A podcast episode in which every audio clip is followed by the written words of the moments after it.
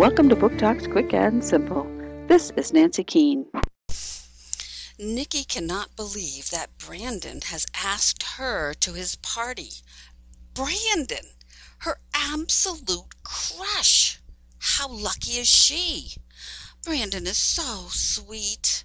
And when Nikki finds out that Brandon volunteers at the animal shelter, she is just more in love. But the shelter is in danger of closing.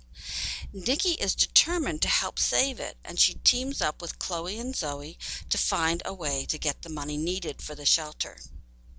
It does involve entering an ice skating competition, so you just know that it's not going to go as planned.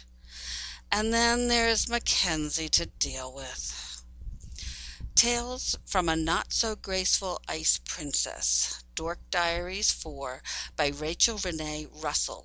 Aladdin, 2012.